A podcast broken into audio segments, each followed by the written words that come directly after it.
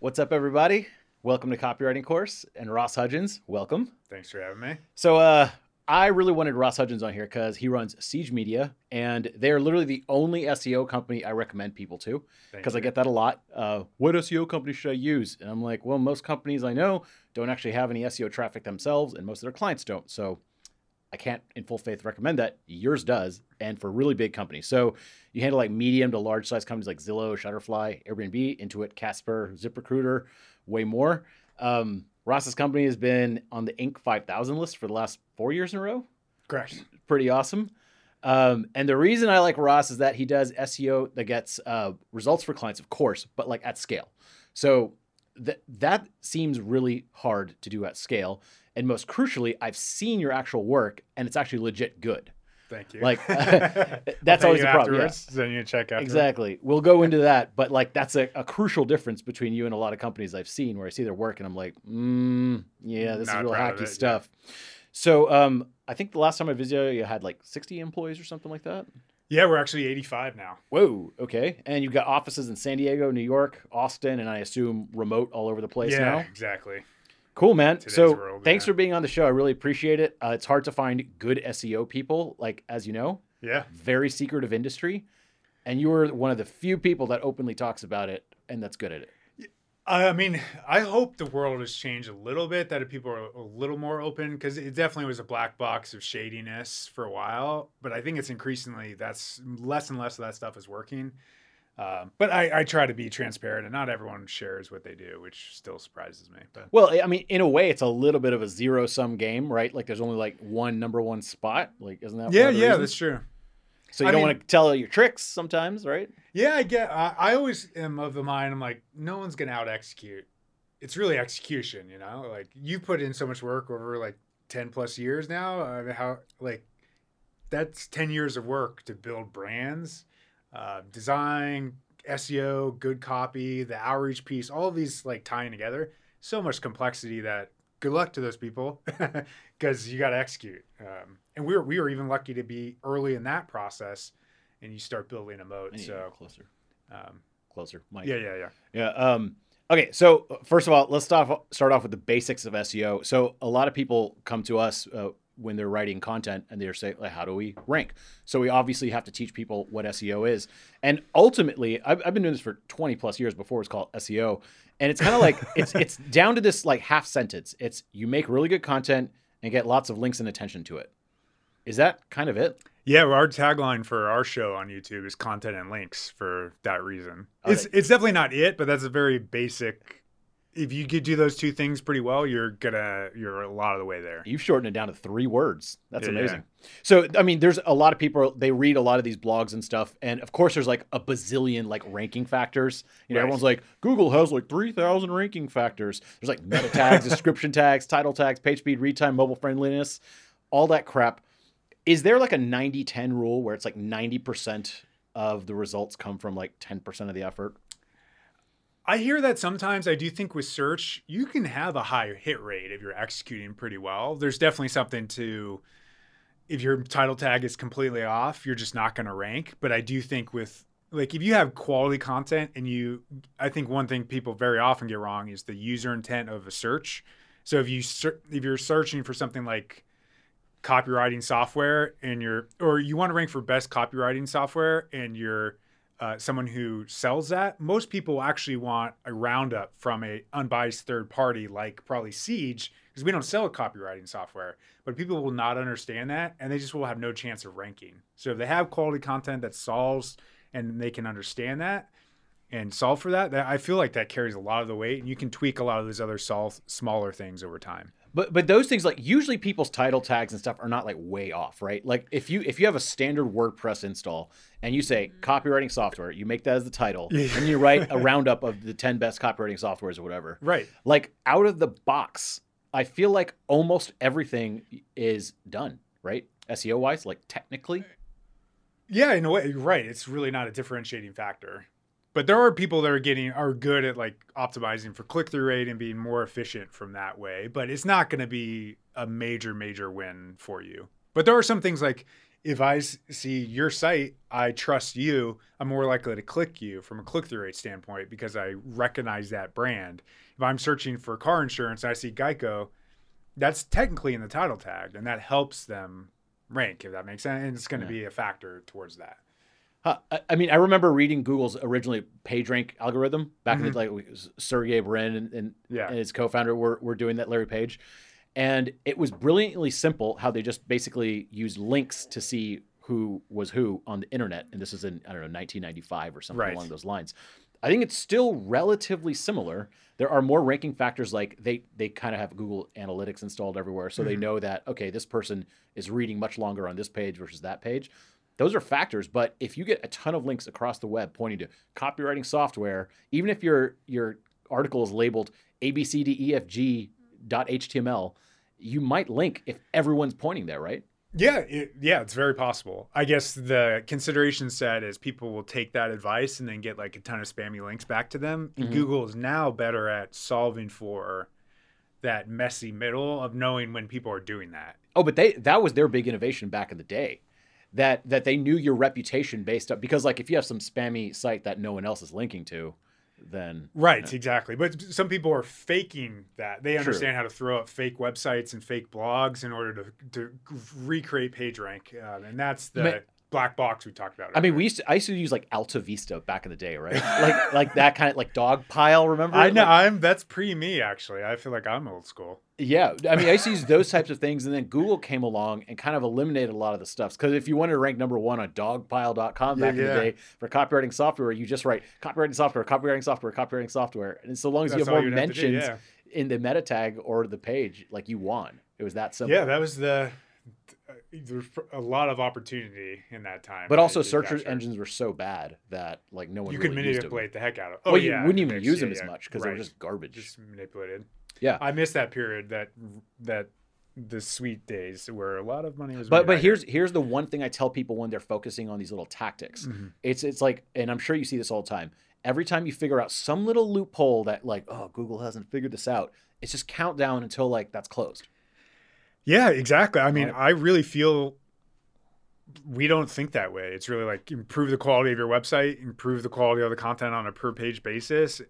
And yeah, there's like little hacks and things like that, but it's it's not that interesting to me anymore, honestly, because of brand Google just getting smarter and smarter. And I used to be that guy. Don't get me wrong. I'm not like pure white hat person. I bought a ton of links ten years ago. Yeah. yeah, yeah. That, but now just doesn't feel like the right thing to do. Well, it, it, also I don't think it works. Also, it kind of it could kind of backfire mm-hmm. against you too. It, it definitely can. I know there are people that are doing it effectively, but going back to like the scale thing, I think about our team and just operationally, someone not making a mistake at our size, buying links and putting our client brands at risk, especially when you're like playing with bigger brands. You don't want to be buying links for a public company because you get them penalized. Good luck paying back that lawsuit, kind of thing. It's, Yeah. it's not a good time. I, I I try to think of sites that I like to read. Something like Wait But Why, like you know that site. They write I haven't seen that actually. it, it's not about anything specifically, but they'll write a, a really in-depth uh, article about Elon Musk or Starlink Okay. or something along the Mhm. lines that takes them months to make. right. And because they spent so much time just focusing on that content, they rank number one for all those things. Um, and they spend literally no time doing SEO and stuff. It's just there's that much attention going to that article and links that they rank number one. Like I like that. And Yeah, yeah. forever they will rank number one for a long period of time because they focused on the content, not the little hacky little things here and there. Yeah, for sure. I mean, and there's a ton of sites like that that just walk into those efforts and reap the rewards of it. Um, and some a lot of those sites will actually SEOs will identify them and they'll go out and buy those sites because they have so many links and they're not paying attention to what power they have. They don't realize it, Ah. and then they can go use that for their own deceiving or uh, their own traffic in Oh. more uh, monetized ways. Yeah, Oh, very interesting. yeah. Um, here's an interesting distinction. Uh, so I do copywriting, like we've always talked about. It's more a little bit more salesy, like seventy percent content, thirty percent sales, and then you do more content marketing. And we've had this discussion before that I described copywriting. You're like, I mean, isn't that content marketing? I'm like, uh, whatever. Like, what do you do? You just think those two are different? Uh, I mean, I I think I mean I I'd be definitely curious to hear your opinion on this, but I would almost define it as copywriting is like almost more dense as compared to content marketing. Like I think of copywriting is like you're you're so in the depth over every single word, and more so is on bottom funnel pages. I would say as well, like. Mm-hmm.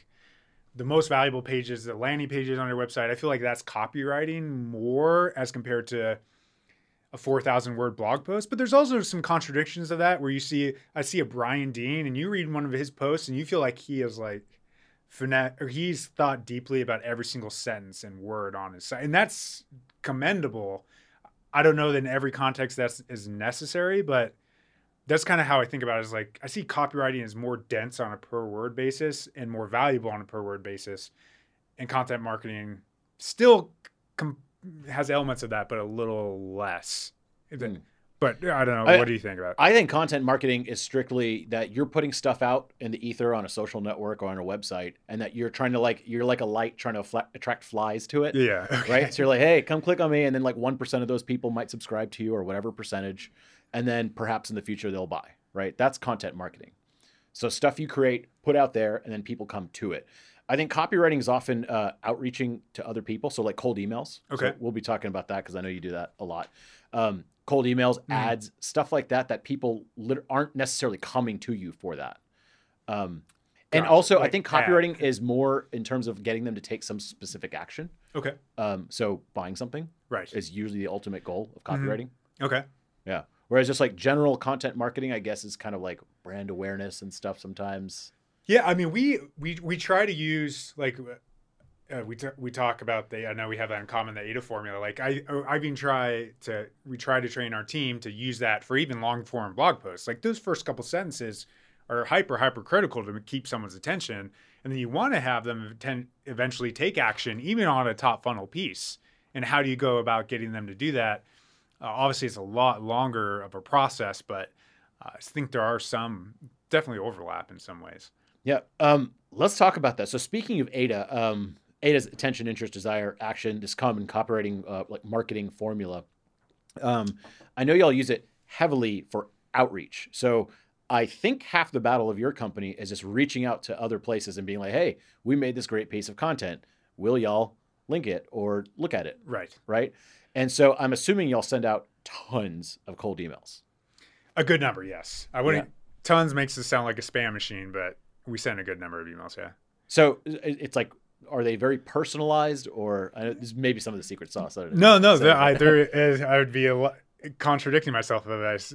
They're very custom, custom tailored, personalized. Uh, so we don't we see that someone has shared something similar to what we're pitching them, and mm. that so if we see they've shared a third party uh, copywriting checklist, we pitch them a copywriting checklist, or maybe it's like a copywriting template or copywriting formula uh, download or printable or something like that. That's relevant. They shared another third party source about copywriting.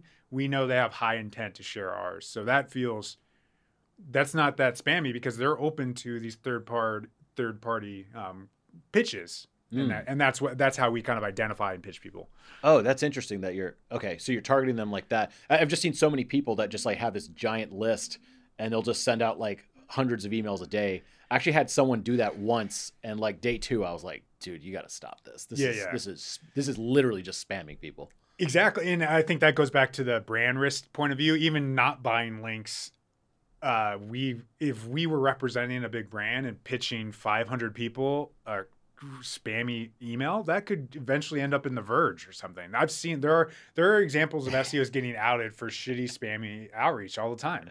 Um, more so buying buying links, but yeah, it's not. And, and in general, I want to do good marketing, and I don't want to do something that um, represents us or our clients poorly. This is. Uh, I don't know if you actually know this number, but uh, what percentage of these emails that you reach out to people actually get read or opened? Do you have stats or anything? Yeah. Uh, uh, in terms of reply rate, a good reply rate is in the twenty percent range. Replies? Yeah. Damn. Yeah. So uh, conversion rate will be five to eight ish percent, good eight. We've had high, a higher and up in the 10% range.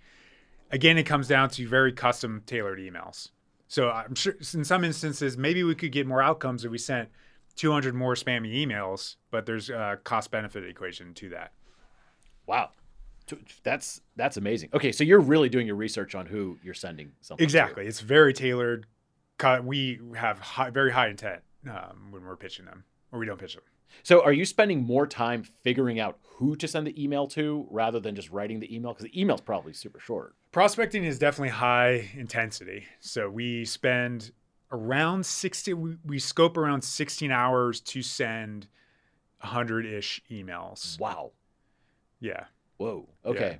Yeah. so y'all. Okay. That's damn. That's serious. Yeah. And we're working off a templated email that's customized to a degree, around 20% of it, but it's high prospecting. And I've heard of some companies like us who will like silo those activities, but something about just prospecting on the fly and having the context of Neville has shared copywriting resources like this. Mm-hmm. I can understand the site and looking at it quickly. It just feels makes makes sense to us to connect those. Wow.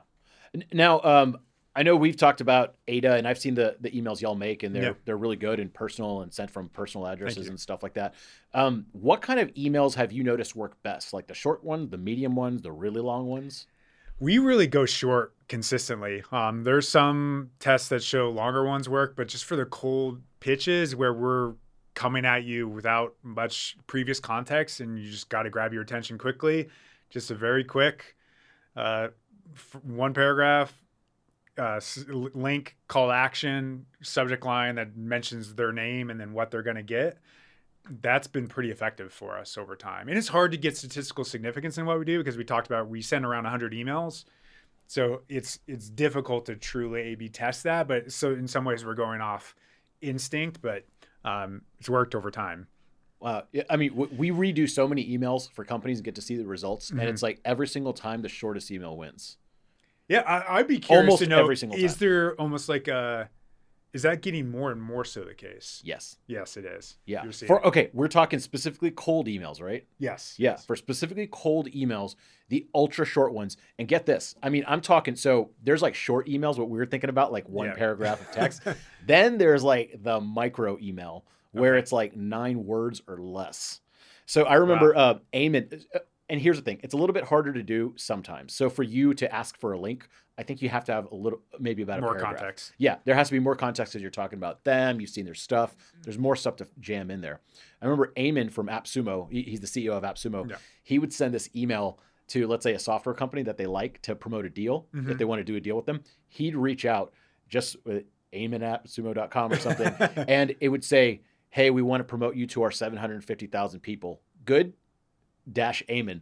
Uh, no, no phone number, no like Calendly link, no nothing. And of course, like they'd always respond back like, "Hell yeah, of course." Well, that's the ultimate A, a and attention right there. He grabs it immediately, and he had the credibility to pull that off. Exactly. Like they probably email. already knew who context. Was. Yes, Yeah, exactly. So there's a lot going behind the scenes. So not everyone can pull that off, but if you could do a micro email like that, I mean, sometimes that works really, really well. Yeah, and we like where it's possible. We've done it less and less because we have existing relationships, so we don't want to be pitching cold if we don't have to. But Mhm. if you're pitching from at Airbnb.com, that's kind of a similar instance where you have you will get better open rates from Airbnb.com than SiegeMedia.com. I think I, I once got like a, a pitch from someone at a HubSpot or some some Mhm. very high ranking site, and they're like, "Want to do a collab?"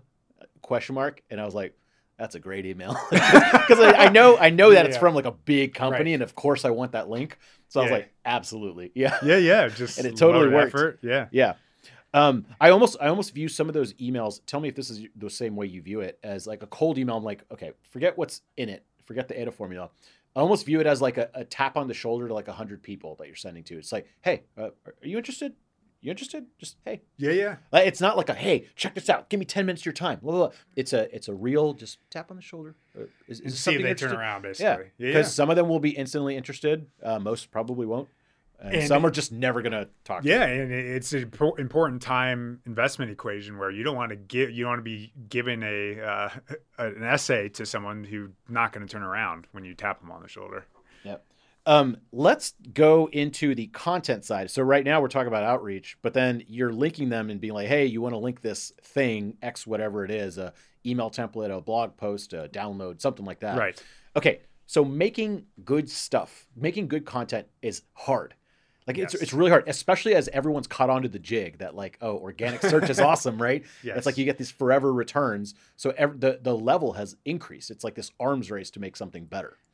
Sure. So how are you doing this with like so many different clients? You've got like 85 people working with you. Like, how are you doing this at, at, at scale? There's only a handful of amazing places. Like I, I know like NerdWallet, HubSpot that do content at scale really well, where the content's actually like pretty good.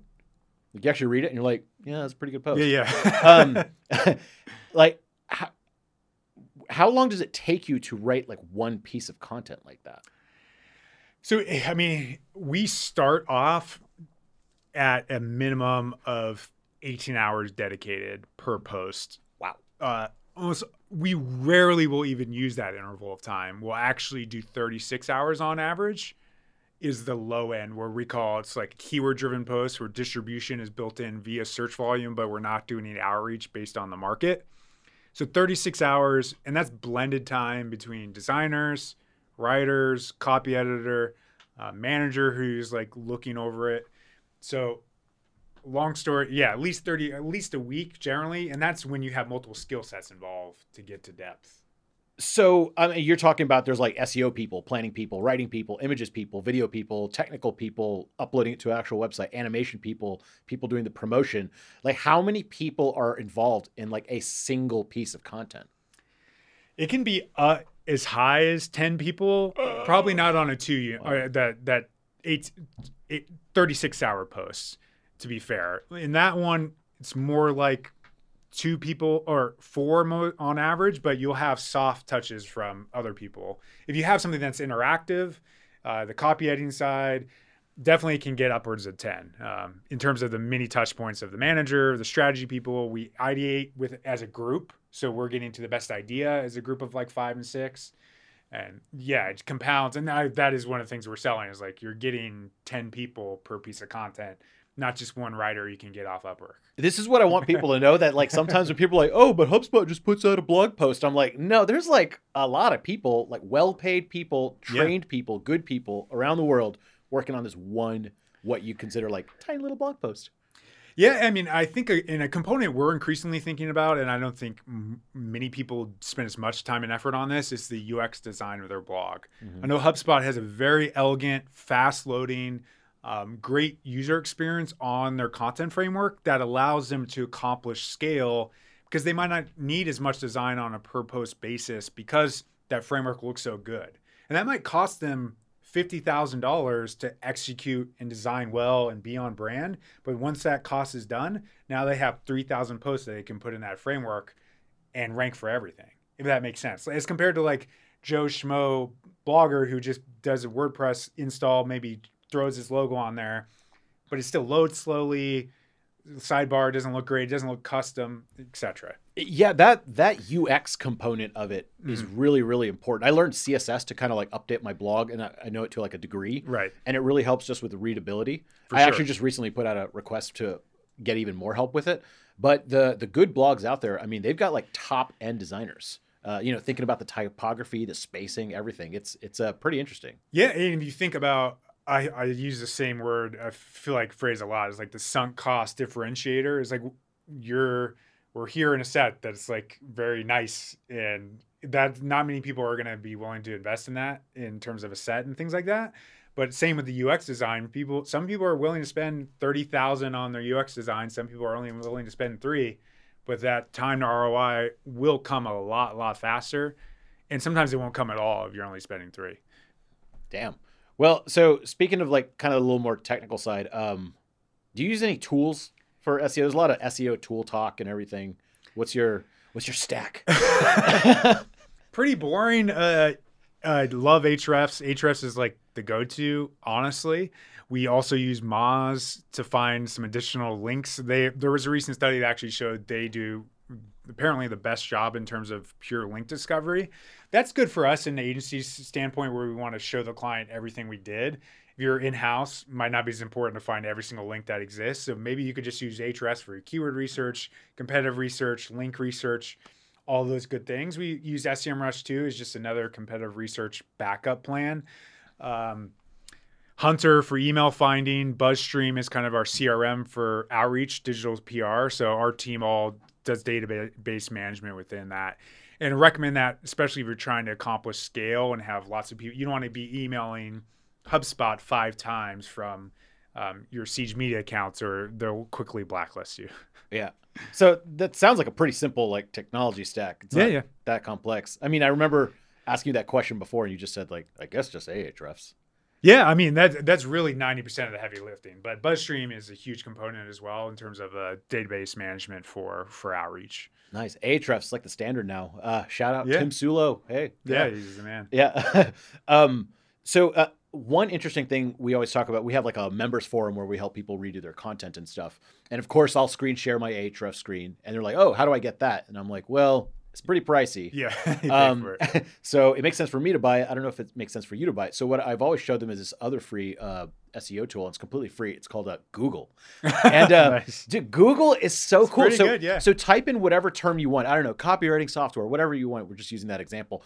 Scroll all the way to the bottom, and it shows you all the results. And now it'll often show you the similar searches, like right in the top. Yeah, It's like you can find the user intent by just looking at the uh, Google results.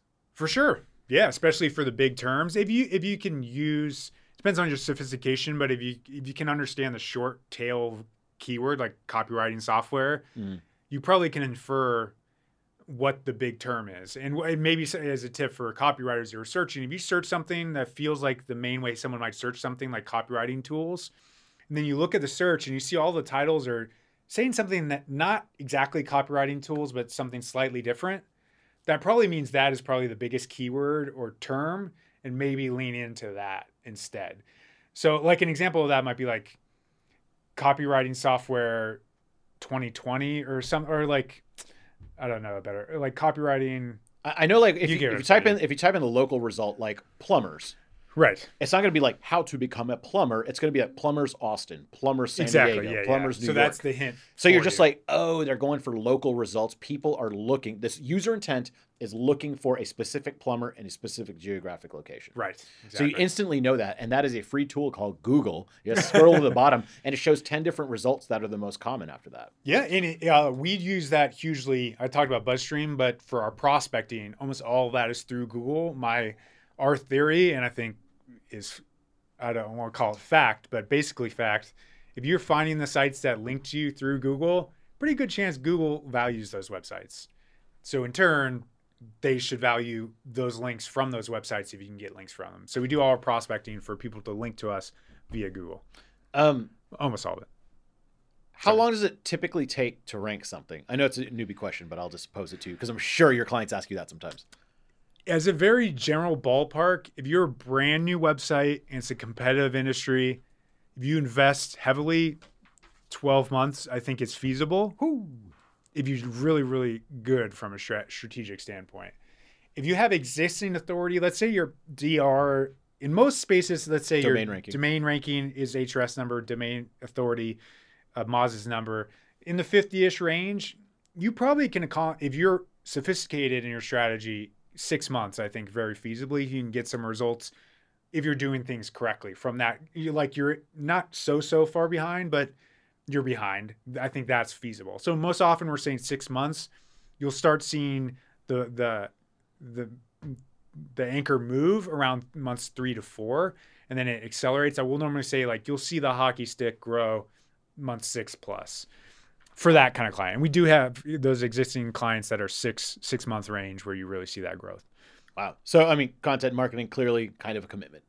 Yeah, for sure. And there's spaces like if you're trying to start from scratch in insurance, you're not going to rank for ho- car insurance, home insurance, life insurance. That could be two years. Sweet. So, uh, okay. So clearly, content marketing is kind of a, a bit of a commitment, right? And there's, I think, there's one secret thing of all the the. There's a lot of these like underground SEOs that people don't know. They're not very public about their stuff. Yeah. I'm sure you know some people are like killing it, and like they've got zero Twitter followers. They don't talk about anything. Right, for sure. Yeah, and they're, they're really good, right? Really great content. No, and in weird industries. Yeah, they don't they don't want to be random public. industries. Yeah, not like so- best software, best VPNs, or anything like that. They're they're talking about like real straight like Traeger grill reviews or something like that. Like yeah, I think of uh, Pat Flynn. I haven't followed him as much recently, but he had like a truck website. I remember he like publicly talked about it, Mhm. but he immediately put a bullseye on his on his stomach Yeah. of every single SEO or affiliate saw. Oh, this was a lucrative niche for like something random, and then Mm-hmm. he saw a ton of copycat stuff pop up. So there's real danger to, to speaking about anything. Oh, like I mean. I started doing e-commerce, and that was my main Yeah. strategy for getting people. I had a, a rave company, and I would talk about it openly, stupidly when I was like in college. But oh man, it's so easy to rank for these things. And Yeah. of course, so my site was called House of Rave, and then you hear like home of homeofrave.com pop up or something like that. yeah, you check, and the, the guy would you check your email, like he did, like have emailed you before and stuff like that. Yeah, Like, they they know what's up. Um, but uh, but redoing and improving content seems to be a similar thread through all those people. So I know a lot of SEOs, and like literally eighty percent of their job, I'd say, is just kind of going and redoing articles, which sounds boring as whatever, but it is kind of the secret sauce. Yeah, uh, or killing it, killing content. I think that's increasingly as we're getting Hmm. more mature, as you kind of talked on. One of the things we do for some clients who come in is content audits. Is you look at them and you look at what kind of pages have no traffic or no links that are old and they have no other value to you. You could, in many instances, just four or four of those pages, and your other pages will lift because those aren't doing anything for you. And it's kind of like an equation of links against number of pages on your site but updating is for sure an equation too. Like one of the things we recommend is looking at the search results. And if you see everything has been updated, again, we keep talking copywriting software. If the dates all say in the last month, you should aim to be in the top 25 percentile of that to be competitive because users probably are showing, hey, I want modern copywriting software. I'm more likely to click you because you clearly are more likely to have the most updated content. But there are spaces like how to garden or something. You'll see articles that are like the spread on the search result is like four years. Hmm. So you don't necessarily need to update all day and all night. That doesn't hurt to be up modern, but it's not as important as like iPhone 12 uh, reviews or something like that, which will probably be 24 hours or less. And you want to, what are your thoughts on the current trend of like modern gardening techniques, updated 2020? Spammy is, uh, you, I mean, you can typically tell depending on. on Well, here's the thing: it kind of works, right? it depends on the space. I, I think Google is kind of showing you that it might not in some of those instances. And there is a brand piece of that equation. If you're see if you're I mean I I market to marketers. Mm-hmm. So if I use that technique, I'm going to turn off enterprise customers by doing that. I'm not saying the gardeners will do that. It might be effective there, but there's just something if you land on that page and I've had that happen. You land and you actually see there's some shears that are outdated or something mm-hmm. or the old product, you lose brand ec- like f- affinity for that company. So use that sparingly. I think people overuse that. And I think that's increasingly the recommendation now is you can't you shouldn't even like go and just quickly update the date. You need to do full like I call it a quality assurance sweep.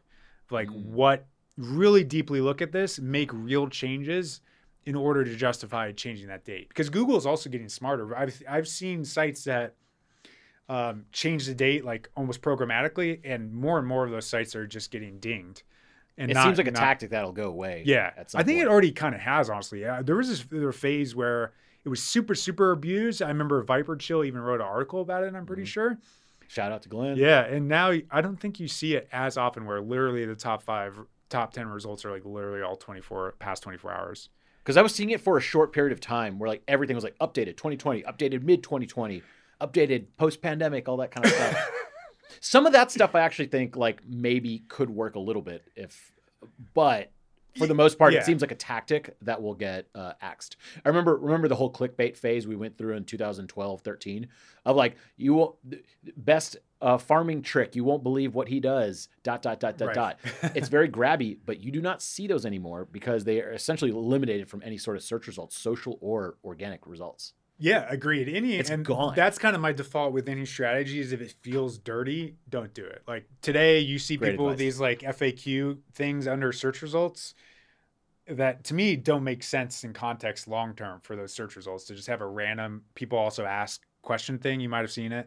But that I we don't I don't personally recommend that to clients because it doesn't actually make sense. And it shows up, but it doesn't make sense. In, so I have concerns about the long term viability. Uh, one thing I always tell people is just like, look, SEO, like the technical side of it, is to help the computer. So if you're going for copywriting software, if your thing is called, you know, ross.com slash copywriting Right. dash software, that helps Google say, okay, we're pretty sure this is about copywriting software. and then if your title says that in there too, they'll be like, okay, we're really almost sure that this is about copywriting software. But you that stuff is for the computer. That stuff is for robots. The actual content should be for humans. If humans consume your content really well, then the robot will be happy. Yes, agreed. Yeah. Agreed. And increasingly, you can't solve. Those are just like the very basic things, uh, and it's solving for the humans is our part. So, so going back to the redoing and improving content topic, is that something y'all do frequently? Like, is, is there like a period of time, like after 12 months, you're like, okay, we got to go and re-update it or anything? Yeah, I kind of going back to I call it. We have an article on our website uh, called I call it freshness distance. Is like what is the distance on the search result between those dates? Mm. So that should tell you how often you need to update something. So you don't want to just update just to update it, but if you're feeling outdated on that search result, that's one way of doing that. We definitely do it for old posts, especially for ones that are highly, highly effective for us and we know they're competitive. We'll preemptively say, let's do a refresh of this article, maybe get new stats, new data. So we will do that probably in the 12 months plus range for a campaign. We'll start thinking about refreshes. Uh, so I, I recently changed my domain from copywriting course with K's, which I loved, but for certain reasons we had to get rid of, to Okay. copywriting course with C's. Um, whenever you start saying stuff like the copywriting course community and uh, they're all with K's, Oh, you can gets a little imagine where this goes. It gets a little bit dicey. Yeah, and it's actually been a problem. So, anyways, we changed domains. So um, I'm not really worried about. We had good SEO before, and then we kind of had to like let that trail off while we made the domain change. Have you ever had because you do this at scale? Is there a fun way to go redo content? Have you ever thought about that? My Because it sounds like a very boring task sometimes. my my idea of fun these days is the it's is the UX redesign of the whole site. It's not it's not like on the per page basis. It's like how can we blanket te- 10x maybe 10x is a strong word, but like 5x improve what this site is doing. So on a per post basis, it's a little harder. Of course, you have so many illustrations to things like that. So if you updated your blog design as well and did something different, you'd probably have to wholesale go change everything. So that's that actually stops a lot of people from ever doing redesigns. But um, I don't have a great answer for you there, other than Well, that. well, what about this? I thought it'd be fun. I was gonna think about. So I like this idea of like collaborative copy. We've done a lot of surveys on the site. Uh, so we're putting up uh, a bunch of freeway signs right now in San Francisco for a guy's gym. It's Okay. like- yeah, we we're just like this would be a fun experiment. So we like out source that to the crowd to see what he should say on the signs, right? Okay. So it was just more fun to involve other people, the the the, the mind of the crowd rather than just uh, you know a couple of us. So I was just like, I wonder if there's a way to do like collaborative copy for going through each post and like updating, or like a core content month review. I don't know. I was trying to make it fun, but it just sounds like y'all do this. No, I 12 mean, I, months I think those are good strategies at scale for our clients. It's a little more difficult, Mhm. but like in your situation, I I, lo- I do love the strategy of including people socially and then changing it. That's a built-in distribution network. I see it all the time, where people will like run a survey. We'd love to include your opinions on this post on social. Some influencers see that they contribute. Then you update the post. You can now reach out to those people. It's built-in distribution mechanism that's very s- simple and effective, super effective. Yeah. And it's not like spammy ego bait, like I was the best copywriter. It's you contributed to this post in a useful way. Yeah. I had uh, Nomadic Matt in here. They, He Mm. runs like a huge travel Yeah. site, and he was talking. They have like two thousand plus posts, and for travel, you definitely need to be updating all the time because like hostels go in and out of business all the time, and I mean, today's hotels world, yeah. especially Yeah. with what's going on in the world today. outdated. So, so I remember I got like almost like anxiety thinking about updating two thousand posts about travel. I was like, oh my god, you have to Yeah. do this. It- He's like oh, wow. eighty percent of our time spent writing is just updating posts. Yeah, I mean at certain at certain thresholds too. Some verticals there's only 200 posts. Like Mm. I've I think of I, I one thing that comes to top of mind is referral software. It's like this company I forget the name of it actually, but it- basically they made it easier for people to refer that business, almost like an affiliate Mhm. thing for businesses, but there's only so many topics around referral software. It's like referral marketing ideas, referral marketing. How to do referral? yeah, there's like 20. So you want to make those absolutely amazing, and that was the strategy. Was like go super big, make this defensible, and then just update those. But if you're in wedding, you're the not. There's thousands of pound, thousands of posts. It might be a little harder, but at least those are evergreen, so it might be a little more access. Uh, over time, you got to make those changes. Cool. And so one interesting thing is um the content. I'm sure you heard the term content mill. Content mill just means like a place that just cranks out content. Um, so we did this experiment a long time ago, uh, a couple of years ago, where we got a bunch of people on Fiverr to write articles for five bucks a piece Okay. on like every writing topic under the sun. And we we openly published this. We're just like, yo, this site's gonna get real spammy for a second. and and so we're we got all these people to do it at scale. I, I I wasn't involved in any of them. I didn't edit any of them. I didn't do anything. They were all uploaded automatically. So we had 50 posts in like what we called a glossary, right? And in the first like six weeks or something, nothing happened at all. And I was like, well, I just wasted several hundred dollars. You know, that was nothing. But then two years later, you find these like random articles that just start peaking and getting a lot of traffic out of nowhere. Um, they're not necessarily the most related, so it's not like they like bring in tons of business, but they do bring in some search traffic. What are your thoughts on the, these content mills and playing that game of like put out 150 posts, maybe two will hit? Uh, it's it's high risk because it can bring out it can bring down the rest of the site Mm. in a way. Like those other things are weighing against other elements, so that could work. But if you have a very lucrative other page, you're putting that at risk trying to get two winners there. I think you could throw up a hypothetical site and do that and test it and maybe you make some money off of ads AdSense or something like that around certain topical silos and I think I've heard of some of those behind the scenes people doing that in Mhm. terms of like throwing up a shitty site on certain topics seeing what sticks and what sort of starts ranking and then double down on that um, that's not a terrible strategy i do think today Google is smarter and if you're just trying to wing ranking for something without topical expertise uh, good luck long term Yeah, I think so too. yeah Um, some of those things like kind of panned out a little bit, and we kept those posts. But overall, it just felt like a weird strategy to like do. It felt And- like a little bit gaming the system. Yeah, I mean, in in a way, I think that is almost a way of probably not. It is luck. It's almost like luck, spray and pray, and you happen to hit on something low competition is most likely what's happening there. Mhm. you and I that happens all the time with random websites. You hear the stories. Oh, I rank for this stupid, uh, completely non-relevant keyword that is like porn related. It's probably you just hit on some non-competitive thing which probably isn't that, but you hit on that and then it starts ranking. And that's just probably pure luck. But that is one outcome that can happen when you have an authoritative site. Well, we we also found that the the articles that ranked really well is what we call like I guess like high school content.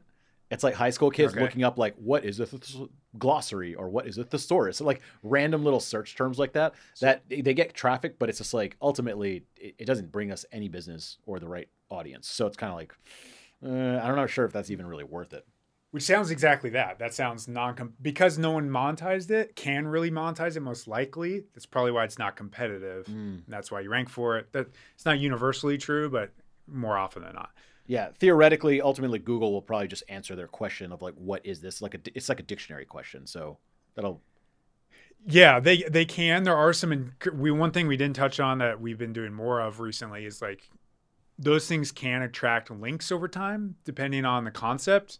Probably in elementary school stuff, not as much. But if you're like in cybersecurity and it's a what is blank topic, people will grab that definition and link to it on their website. Mm. So increasingly, we're trying to show up in searches like that, where someone might grab a data point like, "What is the cost to remodel my kitchen?" It's twenty thousand dollars. They'll find the reference point linked to you, so you as an engine could find that and aim to rank for that, and that could power your site from a link standpoint. So that's more and more what we're doing today. Like, what is the ideal blog post blog post length? That would be something. In my maybe you already have that article, but you have the authority to rank on. Probably could attract like 300, 400 links over time just from ran- someone randomly finding that and the quick answer and linking to you. So it's not the best strategy, but it's a strategy. Yeah, It seems like it's it's a thing. Like yeah, yeah. yeah. Um, so uh, I mean, I will say there is something about just like spending a lot of time on one great piece of work that I th- one that you're I think you just naturally feel proud of. Yeah. that's actually helpful. And one I've noticed like one good blog post can return for like five years. And I'm talking like actual clients that you want, uh, get signups, emails, subscribes, your social channels. All it's like one good blog post can really go a hell of a long way. So I prefer to like work on that kind of stuff because it's just more interesting in my opinion. Yeah, in in evergreen for sure. We go. I I agree with that. We're generally thinking it's it's okay if you got to update stuff, um, but with that in mind, that you're you're going to build towards a hero piece. So, It's so always a good thing to do. let, let's switch gears a little bit to talk about uh, social media. So SEO long for the longest time, especially in the early days of the internet, like you go to google.com, type in whatever you want, look at the first results, click that. That's how you discovered things. Now there are these things called, you know, Facebook, Instagram, LinkedIn, YouTube, TikTok, all that kind of stuff that it's almost like the content finds you. Like I'll I'll open up Instagram or TikTok or something like that and just mindlessly scroll and see something and be like, oh, what's that website? Like it, it's almost like a new form of discovery. What do you think uh, of the influence of that? Does it take away from Google, or is it still is it all related? Yeah, and that's an interesting observation. I almost I almost wonder if that's like a new way of like trivia collection. It's like we're getting hit with like just miscellaneous facts that we might have other cared cared to Google and discover, and maybe in some ways it replaced a future action because we thought of it in some way. Hmm. But I bet it wouldn't like net net. You're still going to have that time, and searches might go up for some of those things. But that it is interesting to think about that. Um, but one of the, one of the goals is SEO is like things that probably have high search volume. If you randomly find that on Twitter and you're interested in again copywriting about that ideal uh, blog post length, you probably stop and you like that. You might even link to it. And that's going to help your SEO kind of the side of the equation. Hmm. Um, so like connecting those things is worth like I if I know someone searches for it and I have an interested social media audience, probably a good chance they're gonna like that when I share it on social too. I, I it used to be kind of like remember social media when it first came out was like oh the joke was like oh sharing what you had for breakfast. Yeah. and then people realized wait a second you can communicate a thought to potentially the whole world right away for free. Like this is a pretty cool thing. So then of course like you know marketers kind of ruin it. Gary Vaynerchuk quote marketers ruin everything. Of like they start put, posting their business stuff and offers and everything on there. But the thing is it works. Uh, people sell stuff on Instagram. People do make a lot of money on TikTok. People make a lot of money in, in on YouTube. So um it almost see it like if you have a really good article, you kind of break it up into a bunch of different social pieces, right? So your your uh, your best best uh, uh, copywriting software thing, you could actually break that up into a slideshow on Instagram or make it a tweet or something like that. It's almost like a natural extension of that content, and it's got like a there's the main piece of content and the little fingerlings going out there on all the different social networks. And spe- I mean Gary, Gary, I think he called that. I don't know if he d- debuted that model, but called it like I think it's the Gary Vaynerchuk content model or something. He has a great deck. Basically, he makes one hero piece of content, and he'll get like 300 pieces of content from that hero piece Oh yeah, he definitely like I don't know if he started it, but he was definitely one of the first one to kind of like coin to market it and talk Yeah, about it. Yeah, and I know that deck that you're talking about. Yeah. It's fantastic, by the way. Yeah, Yeah. that's great. Uh, is that something y'all do with content now? We do.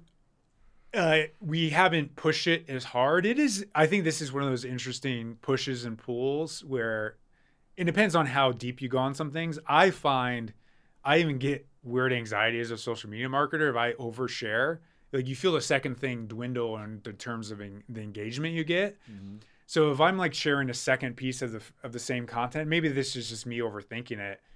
You get less engagement, and then I'm like, oh, is this going to eventually dwindle to zero because I'm now sharing something that's less effective? I think in his case, if he's sharing a keynote that got like four hundred thousand views, that makes sense. So, the, but there's probably levels of like my content is getting a thousand very targeted B2B viewers.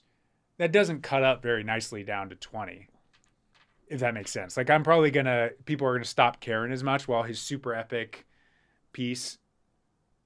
I probably the proof is in the pudding that people will care and more segments of the the market will care about pieces of that. Also, like if, if someone's searching for a specific thing, the user intent is very high. Whereas they see it as a random feed while they're, you know, sitting on the toilet. Right. It's just like not as, you know, they're not They as engaged. Like yeah. they'll, they'll see it, they'll like it maybe, but the intent, I don't know, isn't, isn't all that strong. Yeah, yeah, that's true.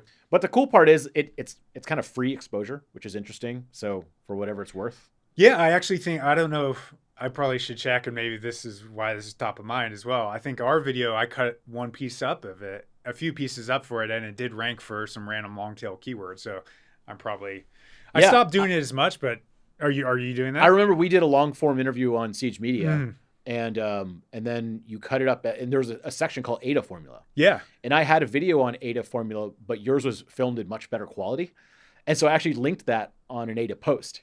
And I think, that- it ranks on Google for AIDA formula. I know actually. it does. It does AIDA really model. well. I Yeah, looked it up, and I, I see I see my face in, Nice. in your face. Yeah. So So that strategy works. So there you go. talk- I, yeah, yeah. I guess so. that is a smart way of applying it. for Yeah. sure. Um. th- So that would be an, a natural segue into uh, YouTube strategy. We got a few more minutes over here. Um. So y'all do some awesome videos on Siege Media, and I'm not just blowing smoke up your ass. It's it's it's actually really good. I almost actually can't believe your channel isn't bigger. Um, I'm always surprised at the quality. and and one of my one of my friends who is a SEO person, um, one of those like unnamed, killing it, but like no one knows who he is kind of people. Uh, we always talk about your channel, and we're just like, I don't know why this doesn't have more subscribers. This is some good stuff. Like you'll have Peep Laja from uh, CXL Yeah, yeah. on there, and like you have pretty good conversations. You have a lot of your own people telling like exactly how their job is done, which is like pretty rare. Um, is the amount of time you spend on making these YouTube videos because uh, y'all do like some high quality production? Thank um, you. Is is it worth it? I think so. I mean, uh, in terms, sometimes it's hard to measure, but you see it in the, the lead requests. Like, we're growing pretty nicely. If you think about the fact we could only have 50 viewers on a video, one of those is a qualified buyer that we really speak to with a targeted message. They'll spend lifetime, they could spend lifetime $300,000 with us. Wow. So just th- that ROI equation is very clear. I do sometimes think that, and we probably could go deeper in terms of like growing the channel. But I kind of touched on one of the things I thought of um, when I saw that question on what you're going to bring up. Is I do think with some things is yeah we could have like very like markety thumbnails and titles and stuff like that, but at the same time I would feel hurt inside of me to do that as a marketer, marketing to marketers. And there's probably a middle ground where we could grow our channel more by not doing that. But I almost it is weird that as a marketer marketing to marketers, you can't do A plus marketing or you're doing more like F marketing. Does that make sense? Yeah. For depending on, on the audience set. So in some ways, I think our channel could be bigger, but I don't hate where we are and I know it's driving ROI. But us. like the few thousand subscribers you have are probably extraordinarily high quality. You probably have like Rand Fishkin subscribed to you. Yeah, B two B marketers who Yeah. are purchase decision makers. Uh, Well, that's what there's always like this bit of companies, cognitive dissonance, cognitive dissonance uh, with your channel because I've mentioned your channel to a couple of people. like, oh, I subscribe, and it's like a high level person, but then Uh-huh. some some nobody doesn't know who you are, even if they're sort of interested in SEO. So so maybe that's a, a pretty genius thing. Your your your audience is very high quality. Hopefully, yes. Nice. If, if you're in our audience, you are high quality. Oh well, well I'm subscribed to you. there you go. There you go. um, so that kind of answers my question about videos. I mean, I think it, it is like one of those things where, uh, yeah, one person can have that huge LTV. And it, you could turn them off by doing the wrong strategy. So Yeah. it, it is worth Seven considering SEO that, yeah. strategies for yeah. I do. You see that? I think there's this natural in for anyone in whatever their market is. You feel like you need to have hundred thousand subscribers, but Mhm. it's all industry specific. It's- It's, okay. I don't know if there's a I don't know if one way is better or another because I know Hmm. like someone like Neil Patel, I, I think uh, Brian Dean, they do the more generalized yeah. SEO videos that are pretty in depth, but also for, kind of for newbies. Um, so like that's also one way to do it. it I don't know if there's any better way or not. Yeah, it's interesting. Yeah, there's multiple ways for sure. Yeah.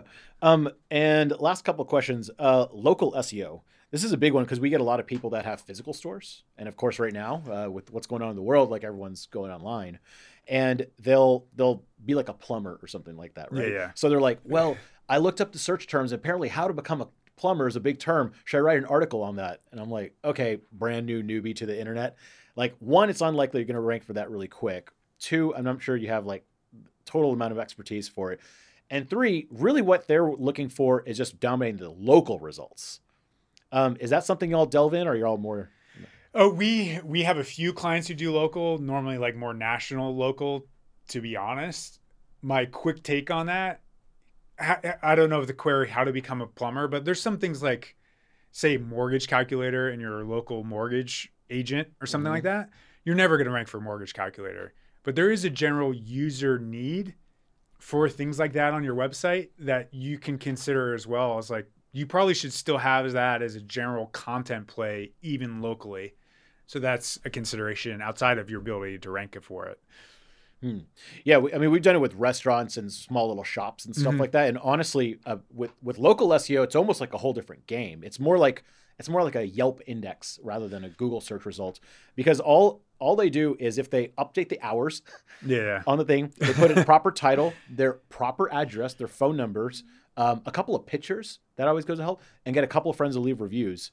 Um, that's pretty much all you good. really need to kind of dominate some of those local local listings. You don't have to do too much more than that, yeah just get review volume and and constantly yeah, update your pro reviews every month just make sure your, your hours and stuff are Yeah. are updated it's it's actually pretty interesting um i think we're towards the end of our time here but um let's see what, what do you think like the future of seo is is it going to change at all do you see any have you seen any massive changes since when you started versus now or I think one of the things you touched on at the very beginning is increasingly the case is just the latter effect of quality. It's like harder and harder. The time to ROI is going to get longer and longer as it gets more competitive. And it'll feel like I can throw up an article on what is copywriting and rank tomorrow, but the time to get there is going to be long, just really far out. So I don't think fundamentally how you do it will change much. It'll just be the quality barrier is higher than ever every year that passes It's because increasingly someone sees someone ranking one they say i have to be better than that person they do it better next month someone else has got to beat that person Mhm. Uh, and then the race continues. The race continues and uh well that's good for your company too. Yeah yeah. I mean we get, one of our values as a company is strive to be better and i that's fundamentally i think we have to do that to strive nice. Where can people find you? And y'all have any products that tell people about seo and all that stuff or what? Yeah we have uh i mean check out our youtube channel. Subscribe. I'll link that, yeah. um, we do have a content marketing course which we use to train our own team. Did it to scratch our own itch, so check that out. But uh, find find us on Twitter, me on Twitter, and happy to share all, all of our dirty secrets there. Cool. And And, if anyone's going to ask me about an SEO recommendation, it's you. That's it's, it's pretty much Siege Media. That's, that's the only you. company I recommend that I have like experience besides with that actually does. Yeah. Otherwise, thanks. So awesome. Uh, Ross Hudgens, thanks. Thanks everyone. This has been copywriting course. I hope you learned something interesting. I thought this was a really fun conversation. yeah, have a Uh, tried time. to Thanks pack it me. into about an hour. So thanks, Ross Hudgens, and uh, check out his stuff. And we'll uh, talk to you later. Yeah, thanks care. for having me. All right.